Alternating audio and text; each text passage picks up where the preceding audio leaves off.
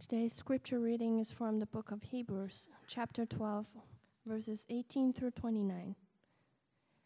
For you have not come to what may be touched a blazing fire, and darkness, and gloom, and a tempest, and the sound of a trumpet, and a voice whose words made the hearers beg that no further messages be spoken to them. For they could not endure the order that was given. If even a beast touches the mountain, it shall be stoned. Indeed, so terrifying was the sight that Moses said, I tremble with fear. But you have come to Mount Zion, and to the city of the living God, the heavenly Jerusalem, and to innumerable angels in festal gathering, and to the assembly of the firstborn who, was in, who are enrolled in heaven, and to God, the judge of all, and to the spirits of the righteous made perfect, and to Jesus, the mediator of a new covenant, and to the sprinkled blood that speaks a better word than the blood of Abel. See that you do not refuse him who is speaking. For if they did not escape when they refused him who warned them on earth, much less will we escape if we reject him who warns from heaven. At that time his voice shook the earth, but now he has promised Yet once more I will shake not only the earth, but also the heavens. This phrase, yet once more, indicates the removal of things that are shaken, that is, things that have been made, in order that the things that cannot be shaken may remain. Therefore, let us be grateful for receiving a kingdom that cannot be shaken, and thus let us offer to God acceptable worship with reverence and awe, for our God is a consuming fire. This is the word of the Lord.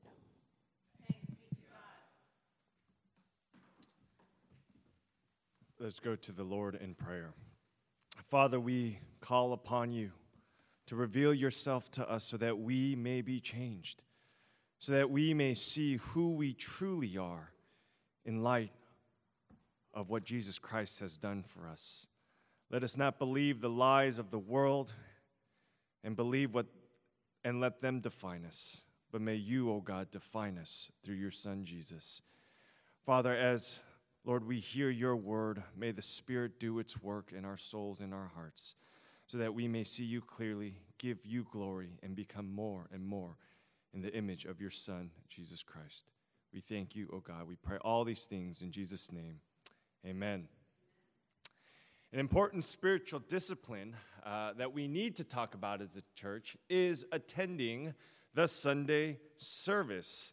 And um, I think this is a really important spiritual discipline. So important, I would even dare say it is probably the most important spiritual discipline a Christian can engage in. So much so, I would say that a person attending a worship service every week is probably in a better state spiritually than a person who reads their Bible every day, prays every day, but does not attend a worship service. That is how important I believe the worship service is to the Christian life and to the Christian soul. Now, I know as I say that, a lot of us have a gut reaction. Even when I say it, I have a gut reaction. I said, Oh, here comes the legalism. Because we've grown up in that culture, right? Most of the times when we talked about the Sunday service, we often talked about what we could not do. You cannot go out to eat, you can't watch NFL, you can't buy that toy from Toys R Us. That's me more working out my own childhood. But you can't do these things. And I would say, even at best, the church leadership has been confusing in its message of what the Sunday service actually is. And so, if you're sitting there thinking, uh, coming to Sunday service, I don't know if it's that important. I don't blame you. You can put the blame on the church leaders and what they have taught in their confusing message. And why do pastors often disagree about the importance of Sunday service? Because we have passages like Mark 2, where the Pharisees attack Jesus and say, Jesus, you picking grain on the Sabbath? You should know better. And Jesus rebukes the Pharisees and say, "You do not understand the Sabbath, for the Sabbath was made for man, not man for the Sabbath, so the Son of Man is Lord over Sabbath." Or there's that other episode in Luke 14 where Jesus heals a person and the Pharisees come out and say, Gotcha, you worked on the Sabbath. And Jesus says, No, you still don't understand the Sabbath. It's not about following these rules. Now, so everyone reads these passages, and no one wants to be on Team Pharisee. No one wants to be that person saying, Jesus, see, you're just like the Pharisee attacking Jesus for not following the Sabbath. But one thing we cannot do is throw the baby out with the bathwater. Jesus did not come to eliminate the Sabbath. He came to reteach it, to fulfill it, to explain to everybody what the Sabbath truly is. You see, Jesus upheld the Ten Commandments. And if you see that the fourth commandment of the ten is to keep the Sabbath day holy. Now, my mom asked me this week what I was preaching on. I said, Oh, why people should go to church on Sundays. And she says, That's Old Testament stuff. But, but that is the sentiment. She goes every Sunday to church. But she just says, I would never hold a person to go on Sunday every week. It's because it is in the old covenant, but yet we don't treat any of the Ten Commandments like that. And I want to quickly look at this, and I think it's important for us to show that there sometimes is an inconsistency of how we apply the fourth commandment. The first commandment being, You shall have no other gods before me. That is still in effect for Christians today. You, you, you cannot have other gods. You must only have God. You shall not have any images and worship them. That still applies to the Christian today. Third one, you shall not take the Lord's name in vain. Still applies today. You cannot take the Lord's name in vain. You need to give praise to God. The fourth commandment, remember the Sabbath. We'll hold on that one because that's the one in question. Fifth commandment, honor your father and mother. Most people would say that is still in effect today. You honor your mother and father, that is not an option. Murder. Murder is still not acceptable to anybody, really. Christians, especially, you shall not murder. We are still not allowed to commit adultery. We still don't have the green light to steal. You can't lie and bear false witness. And you cannot covet your neighbor's house. So you see, all 10 commandments still apply, and everyone say, absolutely. And no one would call someone a legalist for saying, stay with your wife or your husband. That's not legalism. That is something that, the God, that God desires of his people. And so, in the same way, the fourth commandment is keep the Sabbath holy. It is a requirement that God still longs for his people. But here's the question how do you keep the Sabbath holy? And that's where we go off into different things. Now, I'm not going to tell you what you can and cannot do because I think that needs a bigger discussion and something that I can't address here in a 25 minute sermon. But I can describe to you what the book of Hebrews shows us happens on Sunday. And you'll see that the talk is not about what we cannot do, but what we are allowed to do. And once we have that established, then maybe we can start talking about the periphery things. What is it that we do here on Sunday service? Have you thought about that? Maybe you've just gotten such in the habit of attending Sunday service, you never really thought about what is happening here. How do we differ from a TED Talk? How do we differ from a college lecture? Do we differ from a college lecture? Do we differ any way from any of these other events that have better speakers and are more motivational? And so these are things that sometimes we just assume. I go to church on Sunday, and I guarantee a lot of people don't have a real reason of why they do so. Habit. So that's fine. So, in, in this today's teaching, everyone has a past, regardless of what your view on Sabbath or what your practice was now. That's not what's important. It's as we move forward as a church, what is our understanding of the Sunday worship service? And here, the Hebrew author addresses it. But first, he addresses it by explaining what the Sunday service is not. Verse 18, he says, For you have not come to what may be touched a blazing fire and darkness and gloom and tempest, and the sound of a trumpet and a voice whose words made the hearers beg that no further messages be spoken to them. For they could not endure the order that was given if even a beast touches the mountain, it shall be stoned. Indeed, so terrifying was the sight that Moses says, I tremble with fear. And it's important to read those verses. First, it is this For you have not come to what may be touched. Here's an emphasis that this is not another worldly activity. That line alone shows us that we are different than a, just a regular conference or lecture.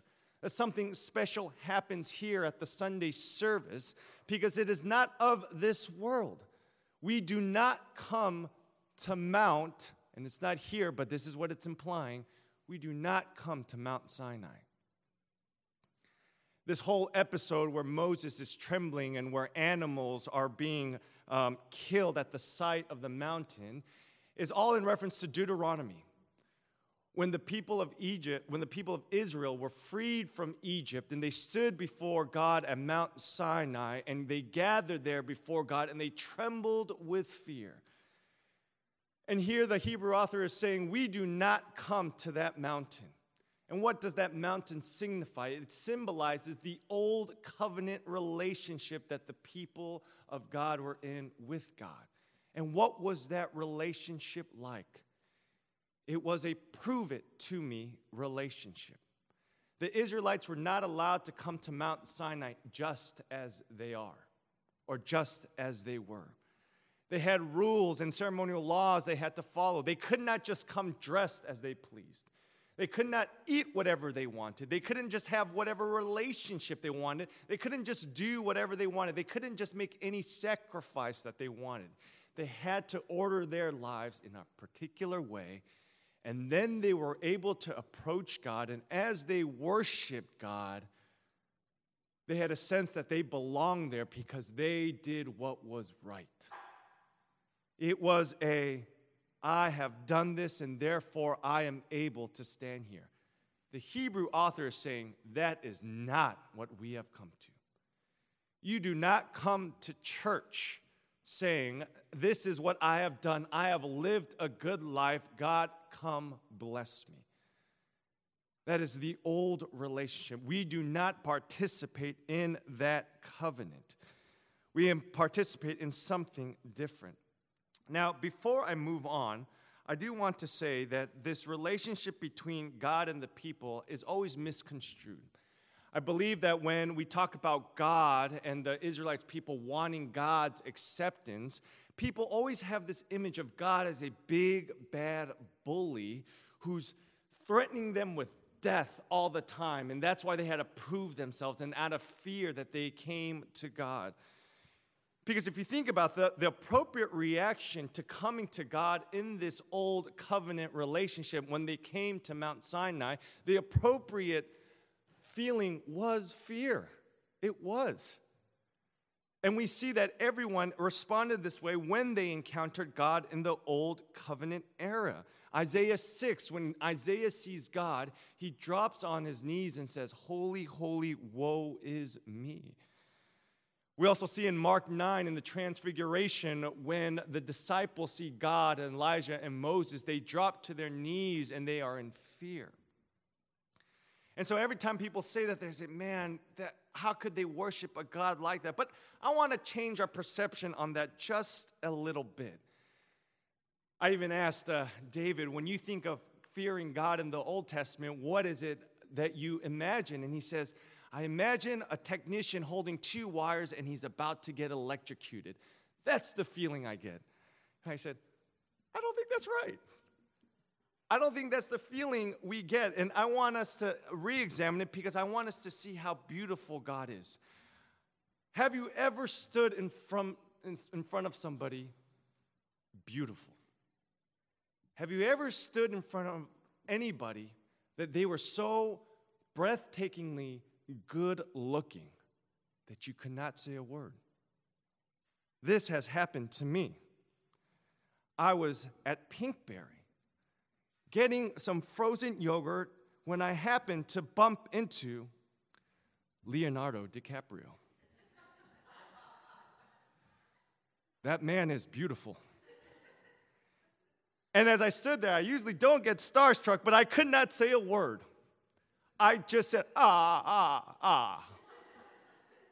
And what was that but fear? It was fear because I've stepped into some kind of greatness or some kind of good looking person and I was unable to speak. And, and I, I can just imagine if I had the courage to speak, I don't even know what I would say. I would probably go to Christine and say, Say something to him. I don't want to talk to him. But but tell him that I'm his biggest fan or something. And I think this is the this is how we have to view the relationship between God and Israel. Israelites wanted to be there. They wanted to do all these things because they had never seen anything so awesome and powerful, but they couldn't be there. They just couldn't get to that level. And if any of you have pursued a relationship or even pursued a job, you know how tiring it becomes to gain acceptance from an employer or a spouse or anybody that you are pursuing, no matter how awesome they are. So the appropriate response was fear, but yet we see that the people could not be in that relationship with God. And so the Hebrews author says, we are in no we are not in that situation any longer. You have not come to Mount Sinai. You are not trying to garner God's favor. You are not trying to woo God. You are not trying to impress God anymore. What are you doing then? And these are verses come to us. Verse 22. But you have come to Mount Zion and to the city of the living God the heavenly Jerusalem. When we come and gather as a people, we do not come to an earthly con- congregation, but we come to a heavenly one. One that will not be destroyed, one that will last forever, one that finds itself not located here on earth, but finds itself in the heavenly realm. And what is happening in this gathering of be- believers. You see, the feeling is no longer fear because we are introduced to someone new or something new. See, at this gathering or at this city, we see innumerable angels in festal gathering. Maybe it's the modernist in all of us, but to be honest, I've never thought of angels gathering with us in worship. But yet, in the Psalms and in all of Scriptures, that is exactly what is going on. The angels have come out all to see in festivity and great joy to see what is happening here on earth. And why? Who do they want to see? Who are they celebrating? The Hebrew author goes on. It is the assembly of the firstborn who are enrolled in heaven. Do you remember, or do you ever imagine yourself that as you walk into this service, you are the celebrity? The heavens and angels have gathered to see the firstborn, the heirs of the inheritance of God, come gather together. They are shouting with great joy. Here are the people that are going to be with us in eternity forever. Why is the Sunday service so important? Is because we are reminded of who we are and we are royalty. We are the sons and daughters of God who have the right to the throne of heaven. And we have gathered not to say, prove it to me, but just to party. It's a great gala that we have come, and the angels are rejoicing and saying, This is amazing. Here are the beautiful sons and daughters of God. And then here, listen to these next verses, which gave me chills. Because it's not only the angels that have come, And it's not only the first assembly here on earth, but if you skip to the end of 23, not God, says, and to the spirits of the righteous made perfect. Who are those people? Whether you want to believe it or not, King David, Elijah, Abraham, your aunt, your grandfather, on Sunday also gather in heaven with us. Well, we have to remember that this is not just a worldly event, but an event in where heaven and earth finally come together one day out of the week and they come to worship God together. We are standing with David. We are standing with Abraham. We are standing with all of them in heaven, and the angels are rejoicing because the firstborn, every single firstborn, has assembled. And they want to see what they're going to do. And what are we going to do every Sunday? We're going to worship God together. This is an opportunity not just to be connected to history, but to be connected to heaven. It's a chance to worship with the saints. It's a chance to worship with our loved ones, just saying one day we will all be together. It's an amazing thing we do here on Sundays.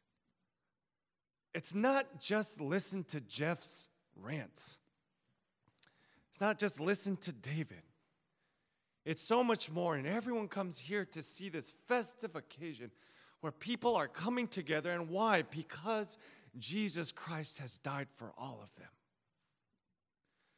Here, the Hebrew author reminds us that this has all been possible because of what Jesus Christ has done with his blood.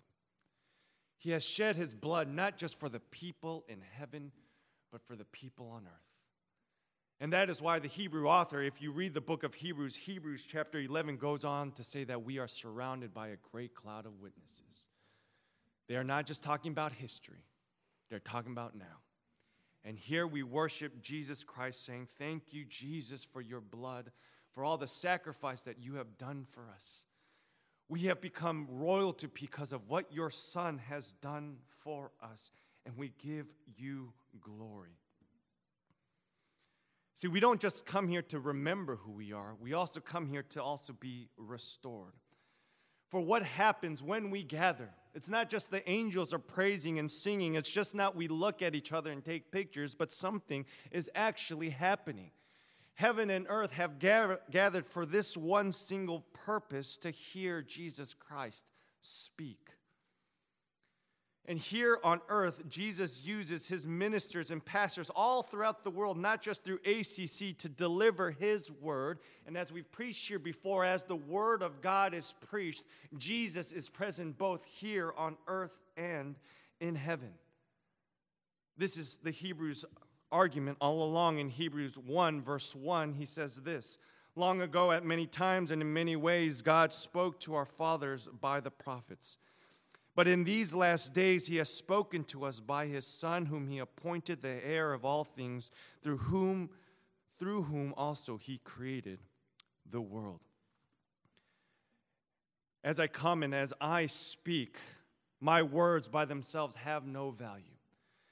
But my words, as they go out to you, are picked up by the Spirit and they are connected to Jesus Christ Himself. And so, who we encounter here in this service is Jesus Himself personally. And every time we encounter Him, He is changing our souls. Yes, Jesus is with you throughout the week. Yes, Jesus is with you throughout your quiet time and as you pray. Yes, but He is with us in a special way that cannot exist without the assemblies of the firstborn. He is here in a special way, administering to His people. And He is preparing our souls, reminding us that this is not our home, that soon the earth will be shaken. And that is how the Hebrew author concludes in this verse, in these verses. The earth will be shaken, Jesus Christ Himself will come back, and all will be destroyed, except the angels, the heavens, and everyone who calls themselves the firstborn of Jesus Christ Himself. What we do here on Sunday is remember who we are as believers in Christ. What we do here on Sunday is be restored by Jesus Christ Himself personally to get us ready for the day when He comes back. What we do here is so much more than Astoria, it's so much more than earth. It is the heavens and earth that are forming and coming together. That is what we do here. I know oftentimes it doesn't seem like it. if you join the setup team or anything in the morning, it just seems like it's not that glorious. The mics never work, the drums are broken. We have duct taped the pedal to the keyboard. It just doesn't seem that heavenly. But time and time again, Jesus Christ remembers it's not those things that matter, it is He who is present that matters. And Jesus Christ, if you read Colossians, He is holding the heavens and earth together in a mysterious and magical way that we need to see. And every Sunday, we need to come and open our eyes and see that spiritual realm. Six days a week, all we can see is earth. It is on this great seventh day that we get to see who we truly are and what we're truly destined for. Can you go out and eat on Sundays? I don't know. Can you watch the NFL? I don't know. To be honest, I, I probably will today. But I think those conversations are important, but first we need to speak about what is of most importance. What we, to, what we do here together as a family and as assembly and how we are united to the cosmos above and below, and how we worship Jesus. My encouragement to you it won't be easy every week, but it's to come on Sunday and join the heavenly gathering. Let's pray. Dear Heavenly Father, we come before your glorious throne. Lord, and oftentimes when we say that, we just think it's beautiful, figurative language. But help us to remember that this is literal language, that we truly come to the throne of grace and you truly bless us, that you are truly here with us, that this is not some make believe story, but in the heavenly realm, which is just as true as the earthly realm, come together. And we are edified body and soul by your presence. Father, we are blind but you help us see. Father, help us with our unbelief and help us with our sight. We thank you, God. We pray all these things in Jesus' name. Amen.